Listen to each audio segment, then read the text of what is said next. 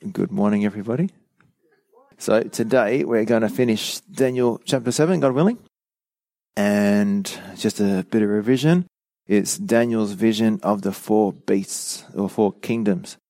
So, just as a reminder, the first six chapters of Daniel are like his autobiography, and they tell his story from the start to the finish of his life. And the final six chapters are prophecy, and they deal with future events. Now, at the time, they were all future. In Daniel's day, they were all future, but here, uh, from our perspective, a lot of it has already come to pass. So, why is this chapter so important? Well, chapter 7 is one of the great prophecies of the Bible and the key to the entire program of God from Babylon to the second coming of Christ because it talks about God setting up his kingdom. And so, when we understand this, the chapter forms a major outline or big picture of future events to which we can add additional details which are given later in the book of Daniel and in the New Testament, like in Matthew and Revelation. And that makes everything kind of fit together in an understandable way and a logical way. So I just want to acknowledge that there are other interpretations of Daniel and Revelation and prophecy overall. There are people who love God who don't believe what I believe and wouldn't teach what I'm teaching. And there's people who love God who do believe what I believe, and He would teach what I'm teaching. So, if you have a different viewpoint, I encourage you to learn what you can because we're all learning and growing. And Proverbs 27:17 says, "As iron sharpens iron, so a friend sharpens a friend." Now, talking about these things shouldn't cause conflict. It should cause us to grow in an understanding of the scriptures. So, as I'm studying to deliver this message, I'm also learning about the other viewpoints as I go along. I'm making the choice to not dwell on them or take the time to explain the others because I think it would most likely cause confusion. It's a big enough subject as it is, so I'll just do my best to explain one viewpoint and you can look at the others separately. One of the things I'm going through is a book by John F. Walvoord, W A L V O O R D, and it's called Daniel, the Key to Prophetic Revelation. And he does a good job of getting the main points from the main proponents of the other views, quoting them, and then discussing them and also comparing them to Scripture. And it's very helpful, it's easy to read and understand, and it's not too long. So, let's pray for today. Lord, I pray that you'll help us to grow in our understanding of your Scriptures. And more than that, that we would be able to apply this to ourselves. And Lord, it would change us to have an urgency to share the gospel with those around us because we know that judgment is coming. Sometimes that judgment is coming quicker than we think.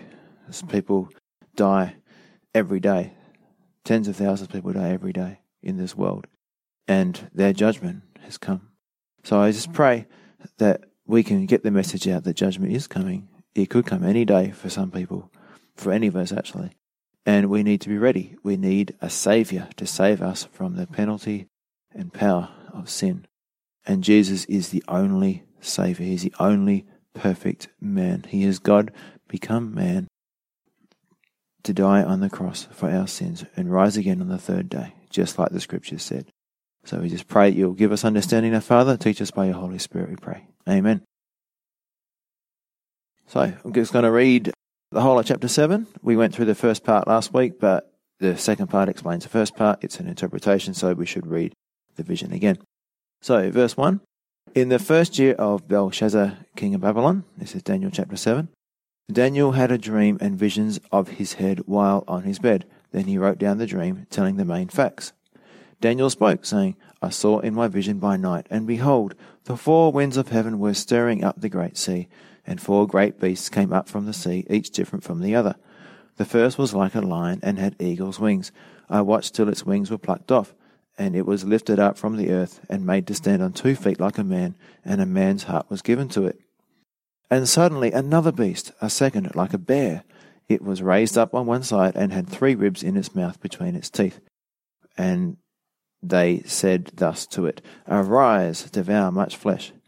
After this I looked, and there was another, like a leopard, who had on its back four wings of a bird. The beast also had four heads, and dominion was given to it. After this I saw in the night visions, and behold, a fourth beast, dreadful and terrible, exceedingly strong. It had huge iron teeth.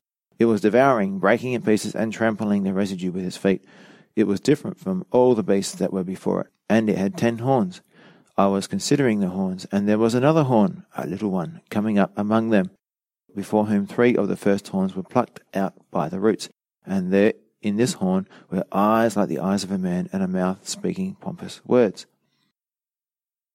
I watched till thrones were put in place, and the Ancient of Days was seated. His garment was white as snow, and the hair of his head was like pure wool. His throne was a fiery flame, its wheels a burning fire. A fiery stream issued and came forth from before him. A thousand thousand ministered to him. Ten thousand times ten thousand stood before him. The court was seated, and the books were opened. I watched them because of the sound of the pompous word which the horn was speaking. I watched till the beast was slain and its body destroyed and given to the burning flame. As for the rest of the beasts, they had their dominion taken away, yet their lives were prolonged for a season and a time. I was watching in the night visions, and behold, one like the Son of Man coming with the clouds of heaven. He came to the Ancient of Days, and they brought him near before him. Then to him was given dominion and glory and a kingdom, that all peoples, nations, and languages should serve him. His dominion is an everlasting dominion which shall not pass away, and his kingdom the one which shall not be destroyed. So that's what we went through last week, and we explained as best we could most of that. Now we can go on to the second half of the chapter, verse 15. I, Daniel, was grieved in my spirit within my body, and the visions of my head troubled me. I came near to one of those who stood by and asked him the truth of all this. So he told me and made known to me the interpretation of these things. Those great beasts which are four are four kings which arise out of the earth. But the saints of the Most High shall receive the kingdom and possess the kingdom for ever, even for ever and ever. Then I wished to know the truth about the fourth beast, which was different from all the others, exceedingly dreadful, with its teeth of iron and its nails of bronze, which devoured, broken pieces, and trampled their residue with its feet. And the ten horns that were on its head, and the other horn which came up, before which three fell, namely that horn which had eyes and a mouth which spake pompous words, whose appearance was greater than his fellows. I was watching, and the same horn was making war against the saints, and prevailing against them, until the Ancient of Days came, and a judgment was made in favour of the saints of the Most High, and the time came for the saints to possess the kingdom. Thus he said, The fourth beast shall be a fourth kingdom on earth, which shall be different from all other kingdoms, and shall devour the whole earth, trample it, and break it in pieces. The ten horns are ten kings, who shall arise from this kingdom. And another shall arise after them, another king, he shall be different from the first ones, and shall subdue three kings. He shall speak pompous words against the Most High, shall persecute the saints of the Most High, and shall intend to change times and law. Then the saints shall be given into his hand for a time and times and half a time. But the court shall be seated, and they shall take away his dominion to consume and destroy it for ever. Then the kingdom and dominion and the greatness of the kingdoms under the whole heaven shall be given to the people, the saints of the Most High. His kingdom is an everlasting kingdom, and all dominions shall serve and obey him. This is the end of the account. As for me, Daniel, my thoughts greatly troubled me, and my countenance changed, but I kept the matter in my heart. So last week we saw pretty clearly that verses 9 and 10 point to judgment. It's clear that both the world system, the Antichrist, and unbelievers individually will eventually face judgment. God is allowing evil to dominate currently and will do so even more in the tribulation period, especially the last half. But one day, human government will end. And I would say to that, hallelujah. Praise God. No more immorality, brutality, corruption, greed, violence, destruction, etc. Jesus will rule supreme and rule the nations with a rod of iron. The lion will lay down with the lamb in a rejuvenated or restored creation, a restored earth. The new heavens and the new earth will come at the end of the thousand year millennial period. So, this week we're going to focus on the angelic interpretation of Daniel's vision. So, verse 15 I, Daniel, was grieved in my spirit within my body. So, first off, this shows that our spirit dwells within the body. It is true that the spirit is more important than the body because 1 Timothy 4 8 says, bodily exercise profits a little, but we should pursue godliness. But it is true that if our spirit is suffering or weak or grieved, then it affects our body, and vice versa. Our body can affect our spirit. We know that our emotions can, our mind can also affect our body and spirit. And that's what's happening here with Daniel. What he's experienced and what's going on in his spirit is affecting his body. Now, this whole idea, the, the phraseology here is if you think about a sword in its sheath or scabbard. Okay? So you can take the sword out of its sheath and you can, you know, use it and then you can put it back into its sheath or scabbard. So basically what it's saying is the human spirit is different from the body. It can exist apart from or independently of the body and the body is like the sheath, it's only there for a certain time. So, just like the sword can exist independently of the sheath, you can lose the sheath and you can still keep the sword. Well, one day we're going to lose this body and we're going to keep our spirit and we're going to get a new body for that spirit to be in. Now, it says, And the visions of my head troubled me. I came near to one of those who stood by, that's an angel, and asked him the truth of all this. Now, Daniel was distressed. That's what this means. Daniel was distressed by what he saw. Now, put yourself in Daniel's shoes. I think that if you and I were given the privilege of seeing the future, all the wars and the suffering and the persecution of the saints, all the evil that will happen, without really understanding what was going on, I think we would be distressed as well. So he told me in verse 16, and made known to me the interpretation of these things. Those great beasts which are four are four kings which arise out of the earth. But the saints of the Most High shall receive the kingdom and possess the kingdom forever, even forever and ever. So the angel gets to the bottom of it pretty quick. The four kings represent the four kingdoms, arise out of the earth, out of the nations, but the final result is God wins. The saints of the Most High shall receive the kingdom and possess the kingdom forever and ever. So this again goes back to chapter 2, Nebuchadnezzar's dream, where there's this huge image of a man with a head of gold, chest of silver, belly of brass, and legs of iron. Man's perspective of world history and the governments that would come were stately, valuable, and impressive. I mean, they have big armies and buildings and ships and all that kind of stuff. But in chapter 7, we see God's perspective of these empires. They're not silver, gold, brass, and iron, but they're beasts. Why? Because they are evil, corrupt, violent, greedy, immoral, wicked, depraved, and you can keep going. The nations are like that. You just look around and they're seeking to control, they're seeking to use people. They don't care about people, there's no love there. Then it says, The saints of the Most High shall receive the kingdom. So when the day of the fourth beast is over, when his time is done, that, that kingdom is finished, then God's people receive the kingdom. Now, here is a sticking point. Now, here's what makes understanding this a little bit difficult. We know that the Roman Empire is long gone, but it doesn't seem that the saints have received the kingdom. Jesus is not ruling and reigning on the earth, as far as we can see. Now, this is what causes many people to look for either a spiritualized or allegorical interpretation fulfilled in history already. Or it can cause people to look and find some kind of future restoration of the Roman Empire that will happen in the last days, one that will literally fulfill the prophecy of the ten horns or the ten kings and the little horn, the Antichrist, as well.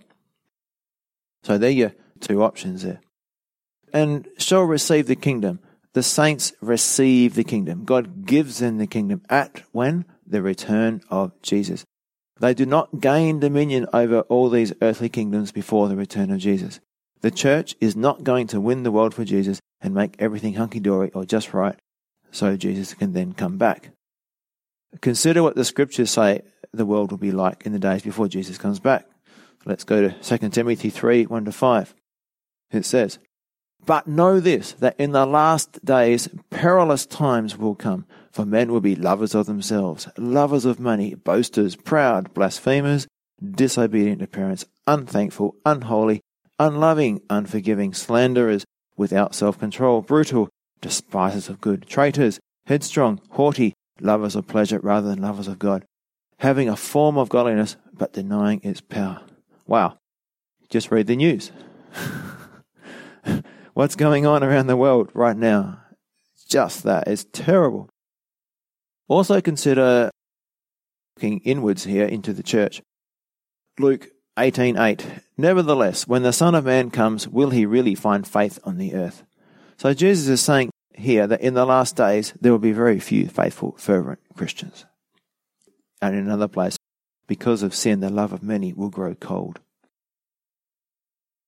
Now, verse 19 in Daniel 7 Then I wish to know the truth about the fourth beast, which was different from all the others, exceedingly dreadful, with its teeth of iron and its nails of bronze, which devoured broken pieces and trampled the residue with his feet. Now, we went through last week about the Roman Empire, how they crushed people, how they were different. And verse 20 The ten horns which were on its head, and the other horn which came up, before which three fell, namely the horn which had eyes, and a mouth which spoke pompous words, whose appearance was greater than his fellows. I was watching, and the same horn was making war against the saints and prevailing against them until the Ancient of Days came, and a judgment was made in favor of the saints of the Most High. And the time came for the saints to possess the kingdom. So, this little horn, which we believe is the Antichrist, is making war against the saints. Now, my position is that the church has been raptured prior to the start of the tribulation period, pre tribulation view. And the saints here would be the tribulation saints. So I'm going to try and show two things as we read through some verses in Revelation. One, what kind of suffering the Antichrist will cause. And two, who are these saints? So we're going to, again, assume that the church is gone, it's been raptured, taken to heaven before the seven year tribulation period starts, Daniel 70th week. And those left behind have the opportunity to believe, to put their trust in God because of the witness of the nation of Israel. Now, you might have heard of the two witnesses and the 144,000 evangelists, 12,000 from each tribe. And we're going to learn more about that later. But for now, we just focus on who the saints are and the suffering they will go through. So I'm going to read a series of verses from Revelation that should help us to understand who these guys are, these saints are. So we're going to start in Revelation 6 9 to 11. When he opened the fifth seal, I saw under the altar the souls of those who had been slain for the word of God and for the testimony which they held. And they cried with a loud voice, saying, How long, O Lord, holy and true, until you judge and avenge our blood on those who dwell on the earth? Then a white robe was given to each of them, and it was said to them that they should rest a little longer unto both the number of their fellow servants and their brethren who would be killed as they were was completed. So these are people who are being killed. And there's more information in Revelation 7 13 to 17. Then one of the elders and we'll get into this when we go into Revelation, but the elders, I believe, represent the church in heaven, the raptured church, the church caught up, the true church caught up into heaven. So then one of the elders answered, saying to me, Who are these arrayed in white robes, and where did they come from? And I said to him, Sir, you know. And he said to me, These are the ones who come out of the great tribulation, and washed their robes and made them white in the blood of the Lamb. Notice that? He said to me, These are the ones who come out of the great tribulation, and washed their robes and made them white in the blood of the Lamb. Therefore they are before the throne of God and serve him day and night in his temple. And he who sits on the throne will dwell among them, and they shall neither hunger any more nor thirst any more. The sun shall not strike them, nor any heat. For the Lamb who is in the midst of the throne will shepherd them and lead them to living fountains of water, and God will wipe away every tear from their eyes. Now, there's more spoken about these tribulation saints in chapter 12, verse 11. It's on the screen. And they overcame him by the blood of the Lamb and by the word of their testimony, and they did not love their lives to the death. And now, verse 17, chapter 12 of Revelation. And the dragon, or Satan, was enraged with the woman, and he went to make war with the rest of her offspring, who keep the commandments of God and have the testimony of Jesus Christ. So, why would they be killed? Well, according to Revelation 13 15 to 17, the false prophet is given great power. The dragon, Satan, is enraged with the nation of Israel. That's a woman, and he wants to make war with her offspring, which is the tribulation saints, the people who believe from the Gentile nations. And Revelation 13, 15 to 17 gives us some detail about how this is going to happen. So it says, He was granted power. Now, the false prophet is the sidekick to the Antichrist. They work together. He was granted power, the, the false prophet, to give breath to the image of the beast, that the image of the beast, image of the Antichrist, should both speak and cause as many as would not worship the image of the beast to be killed. So, this is why it's very dangerous to be a saint or tribulation believer in the time of the tribulation because there's going to come a time where, verse 16, he causes all, both small and great, rich and poor, free and slave, to receive a mark on their right hand or on their foreheads, and that no one may buy or sell except one who has the mark or the name of the beast or the number of his name. So if you don't take that mark, if you don't worship, you will be killed. Now, is God going to let people go through this without warning them? No, because Revelation 14 9 to 13, the story continues. It says, Then a third angel followed them, saying with a loud voice, If anyone worships the beast and his image, and receives his mark on his forehead or on his hand, he himself shall also drink of the wine of the wrath of God, which is poured out full strength into the cup of his indignation. He shall be tormented with fire and brimstone in the presence of the holy angels and in the presence of the Lamb. And the smoke of their torment ascends for ever and ever, and they have no rest day or night, who worship the beast and his image, and whoever receives the mark of his name. Here is the patience of the saints. Here are those who keep the commandments of God and the faith of Jesus. Then I heard a voice from heaven saying to me, Write, Blessed are the dead who die in the Lord. Notice in the Lord from now on. Yes, says the Spirit, that they may rest from their labors and their works follow them. So, what's it saying? Well, halfway through the tribulation, the Antichrist, otherwise known as the beast or little horn, breaks his treaty with Israel sets up an image of himself in the temple, and his sidekick, the false prophet who is given the power to do amazing miracles, demands that the people worship the Antichrist as God. But angels will be flying around warning people that if they take the mark of the beast, they will seal their fate. There will be no more chances for them. If you take the mark, you will go to hell when you die. It's that simple. That's why so many will be martyred during this time. People will be forced to make a clear cut choice. Accept the mark of the beast and live for up to three and a half years more, suffering through plague after plague, knowing that you will go to hell for eternity, or be willing to die for your faith and be in the presence of Jesus, who will comfort them forever. Listen again to Revelation 14 13 to 14. Then I heard a voice saying to me, Write, Blessed are the dead who die in the Lord from now on.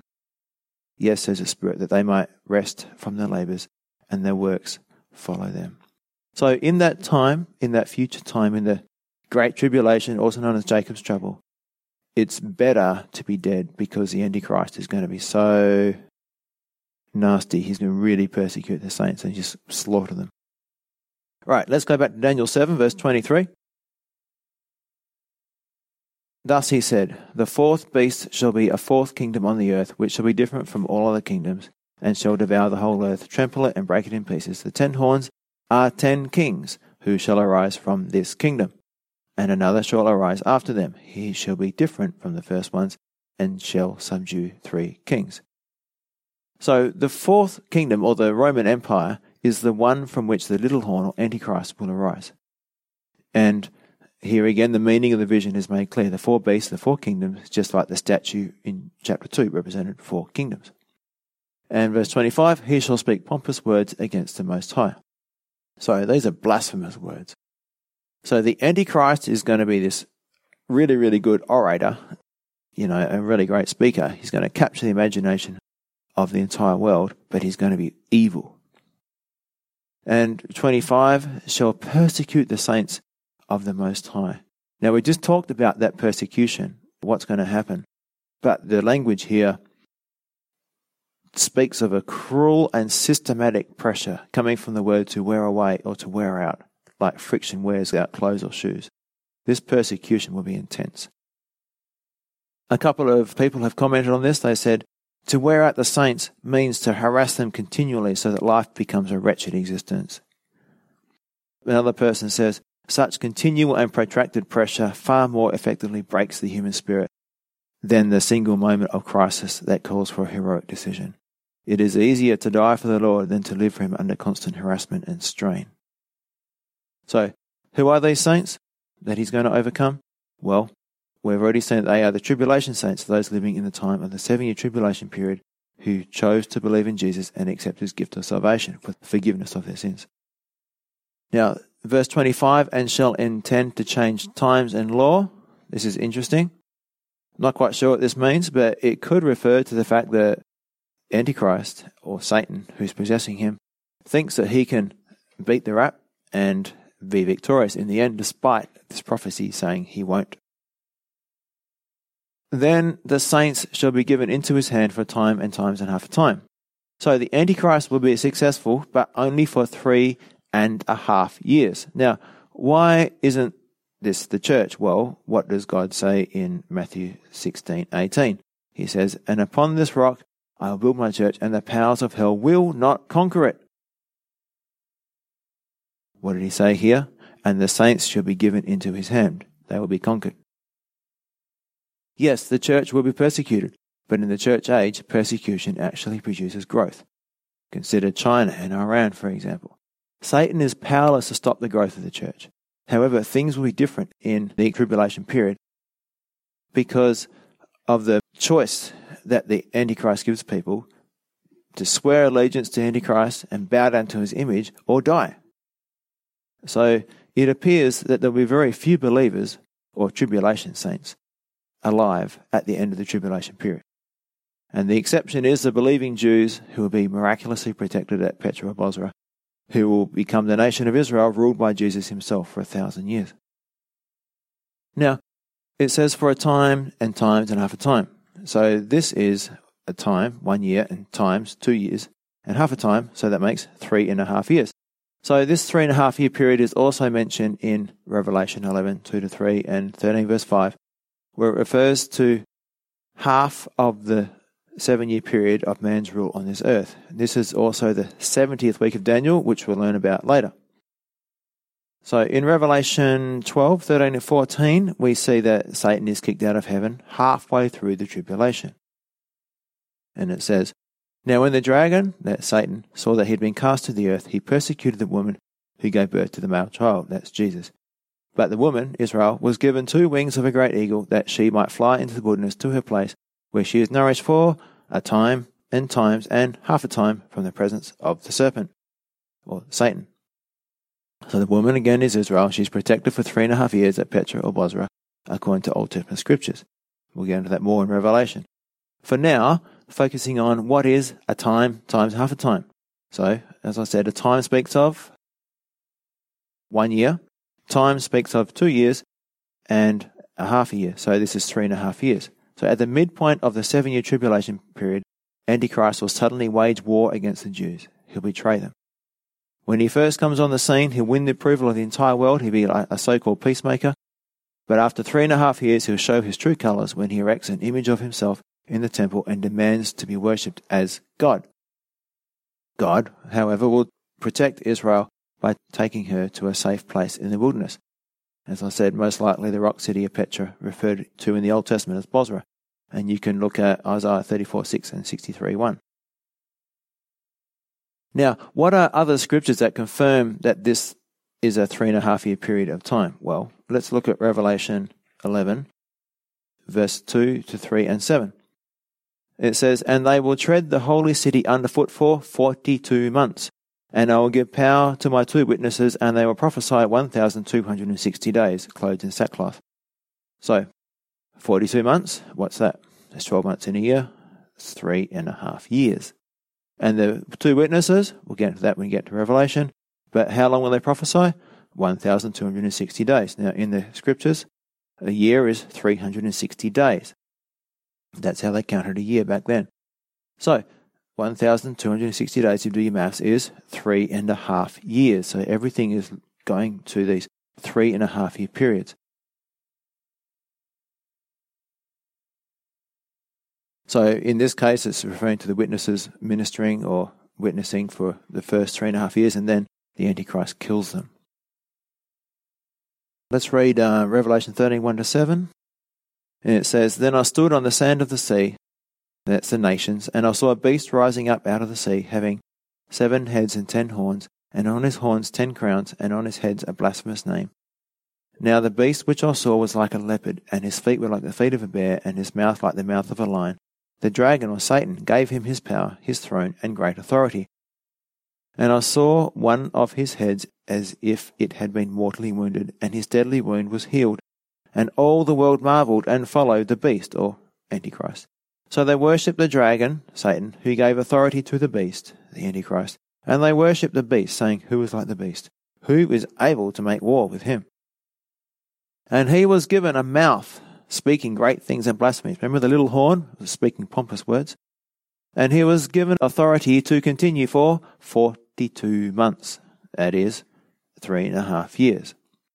Then he opened his mouth in blasphemy against God to blaspheme his name, his tabernacle, and those who dwell in heaven. It was granted to him to make war with the saints and to overcome them, and authority was given him over every tribe, tongue, and nation. So this time, the 42 months refers to the second half of the seven year tribulation period, also known as Jacob's trouble or the Great Tribulation. Now, verse 26 But the court shall be seated and they shall take away his dominion, that's the dominion of the Antichrist, to consume and destroy it for ever. Then the kingdom and dominion and the greatness of the kingdoms under the whole heaven shall be given to the people, the saints of the Most High. His kingdom is an everlasting kingdom, and all dominions shall serve and obey him, and that is Jesus. So, this world leader, this little horn, this big time power we know as the Antichrist, is going down. All dominions will serve Jesus. Now, here's something interesting. The United Nations building in New York, I'm not sure if it's still there now, but it was back then. It's got these words. It's from Isaiah chapter 2, verse 4, and it says, They shall beat their swords into plowshares and their spears into pruning hooks. Nation shall not lift up sword against nation, neither shall they learn war any more. And that's the, like the motto of the United Nations. They want peace, world peace. But I'm going to put that verse up on the screen. It's Isaiah chapter 2, verse 4, and have a look at what they missed out. It's interesting. It says, He shall judge between the nations and rebuke many people. So what happens first? Jesus comes and he judges the nations and he rebukes them. Only after that they shall beat their swords into plowshares and their spears into pruning hooks, and there's no more war. So mankind thinks that they can win peace, they can make this world a good place. But the Bible says man's attempts at government are beastly at best. So, what does a beast do? Well, look around at the nations today and compare it to a lion or a bear. They anger easily, they guard their territory ferociously, they shed blood callously. Now, you never see a group of bears marching to save the rabbits. what beasts want, they go after. They take whatever they can get and they expand their territory whenever possible and that's why God sees these empires as beasts. It's a person, not a program, that will bring peace, and that person is Jesus. Man does not have the ability to rule himself. He's sinful and corrupt to the core. That's our sinful nature. But the Ancient of Days, the Father, is coming, and a kingdom that is right and beautiful, true and equitable will follow. Now, I just want to touch on those different views. Now, there's three different options in interpreting God's kingdom being established on the earth. The first one is there is no fulfillment, that's Daniel's just making a mistake, so the scriptures are false. The second is you can spiritualize it and make it a symbolic thing that happened in church history. Or you can say that this fulfillment is literal and therefore future. So there are your three choices. Then the kingdom and the dominion and the greatness of the kingdoms under the whole heaven shall be given to the people, the saints of the Most High. So, based on this verse and this section of Scripture, it is my view that this must describe the millennial earth and not our current age or heaven. Why? Well, the kingdom and dominion of the earth certainly does not belong to the righteous or the believers now. And now, if this describes the eternal state, then what are the dominions that shall serve and obey him. So the only one for me that makes sense is that it must describe the millennial earth, the thousand year rule and reign of Christ. Now, to continue this thought, we can compare Daniel chapter 2, verses 44 and 45, which says, And in the days of these kings, the God of heaven will set up a kingdom which shall never be destroyed. And we've read that before. The kingdom shall not be left to other people. It shall break in pieces and consume all these kingdoms, and it shall stand forever. Okay, it's a mountain made without hands, and it goes over the whole earth. Now, in Daniel 2:44 to 45, the ten toes identified as ten kings. In Daniel 7:24, the ten horns identified as ten kings. So they're parallel accounts. And the important thing is that in the days of these ten kings, God sets up his kingdom, his physical kingdom on earth. That's chapter 2, verse 44. That means in the lifetime of those kings. So my logic is this it's quite simple. Since Jesus has not returned yet, those 10 leaders or rulers or kings haven't been revealed yet. Hope that makes sense. So last week we read other prophecies from different parts of the Bible which describe Jesus' victorious and complete rule and reign over the earth. Not in heaven, but on earth.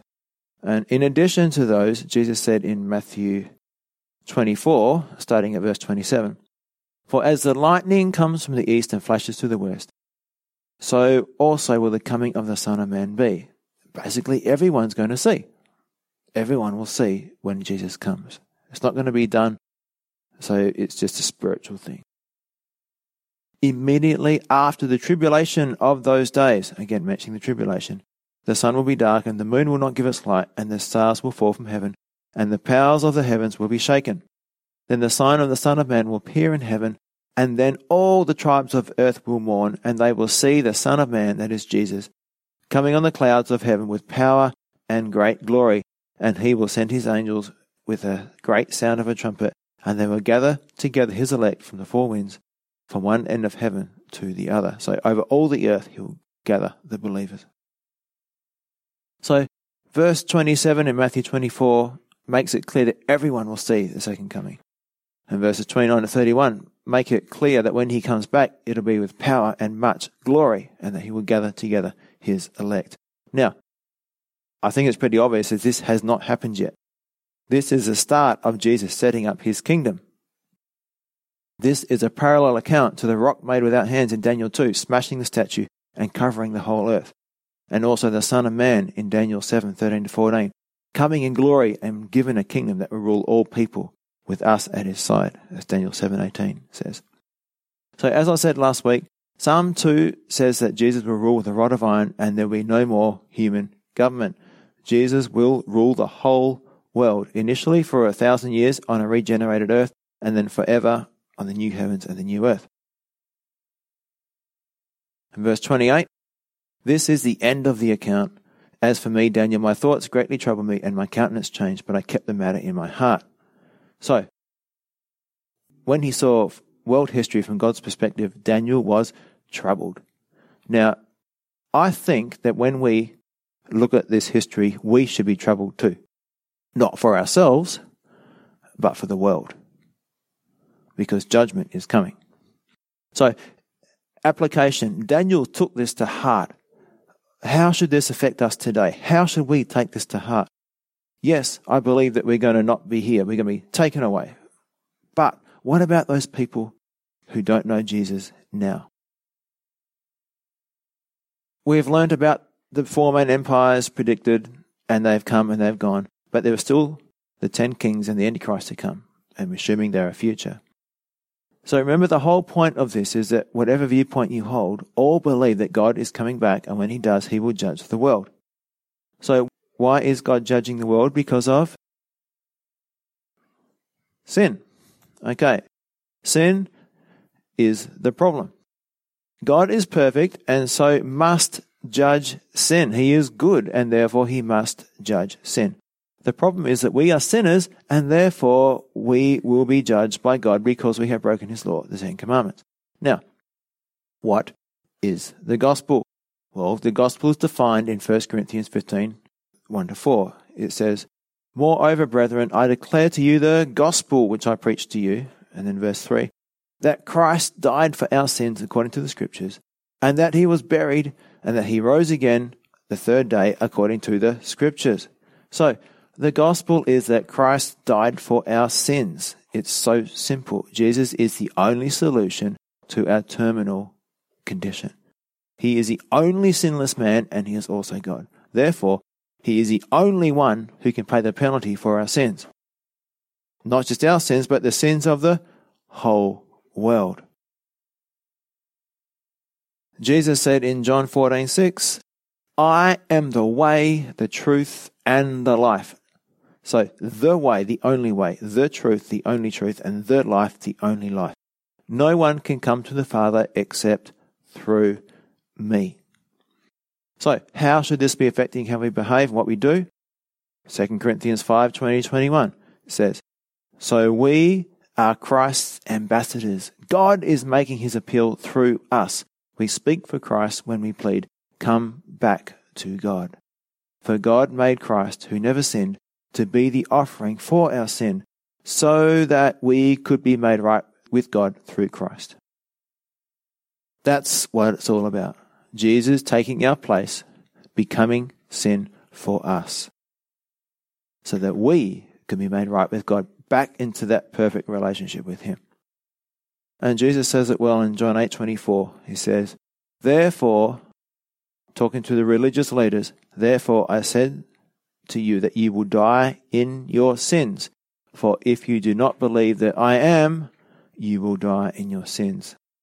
So if you don't accept that Jesus is both God and man, he came to earth, born as a human, grew up, died on the cross as the payment for our sins, the only way our sins can be forgiven, then you will spend eternity separated from God, tormented in the lake of fire, which is the second death. Now, Paul said in Romans 1 6, For I am not ashamed of this good news about Christ. It is the power of God at work, saving everyone who believes. Unfortunately, I think some people are somewhat ashamed of the gospel. They don't want to tell people that they're sinners. They're ashamed of that message. But Paul wasn't ashamed of it. We shouldn't be ashamed of it. Yes, we will sometimes offend people, They don't like to hear that they're sinners. They don't like to hear that they're going to hell. But we need to tell them gently, in a loving way. And when we do, I found that most people are very grateful. So in there it says, it is a power of God at work saving everyone who believes. The gospel is the power of God at work saving everyone who believes. Now, to save means to rescue from danger. So you're drowning and someone plucks you out of the ocean before the shark eats you or something like that. Rescue from mortal danger. And to believe means to trust in and commit to. Like you put on a parachute before you jump out of a plane. You know, it's possible to believe in the parachute that the parachute will save you if you put it on. But if you jump without putting on the parachute, then that knowledge will not help you. That understanding will not help. You need to put the parachute on. And that's what it means to believe in Jesus. You need to put Jesus on. Be totally committed and dependent on Him. Now, it's not an easy message, but we need to be true to our calling, faithful to tell others about the most important choice that they must make the choice of where they will spend eternity, heaven or hell. Now, I want to finish reading you a letter from a pastor. And I got this from the Evidence Bible. And its title is A Dream of Judgment Day. So, this passage refers to the great and terrible day of the Lord. And it's got some references there. This should ever be in the mind. This is Ray Comfort speaking right now. This should ever be in the mind of the Christian. This is why we preach Christ. Not to improve the lifestyle of the unsaved, not to change their lives we preach Christ so that sinners may be saved from the wrath that is to come. May the following letter written by Pastor stir your heart to do all you can to lead sinners to genuine conversion. So, here's the letter.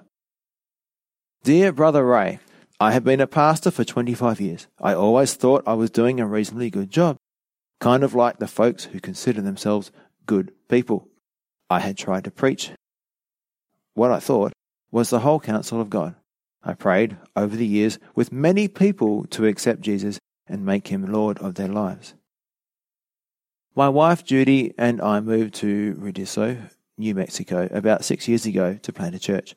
Shortly after arriving, I was convicted that something was horribly wrong with my ministry. I read the scriptures and prayed earnestly that God would show me what was wrong.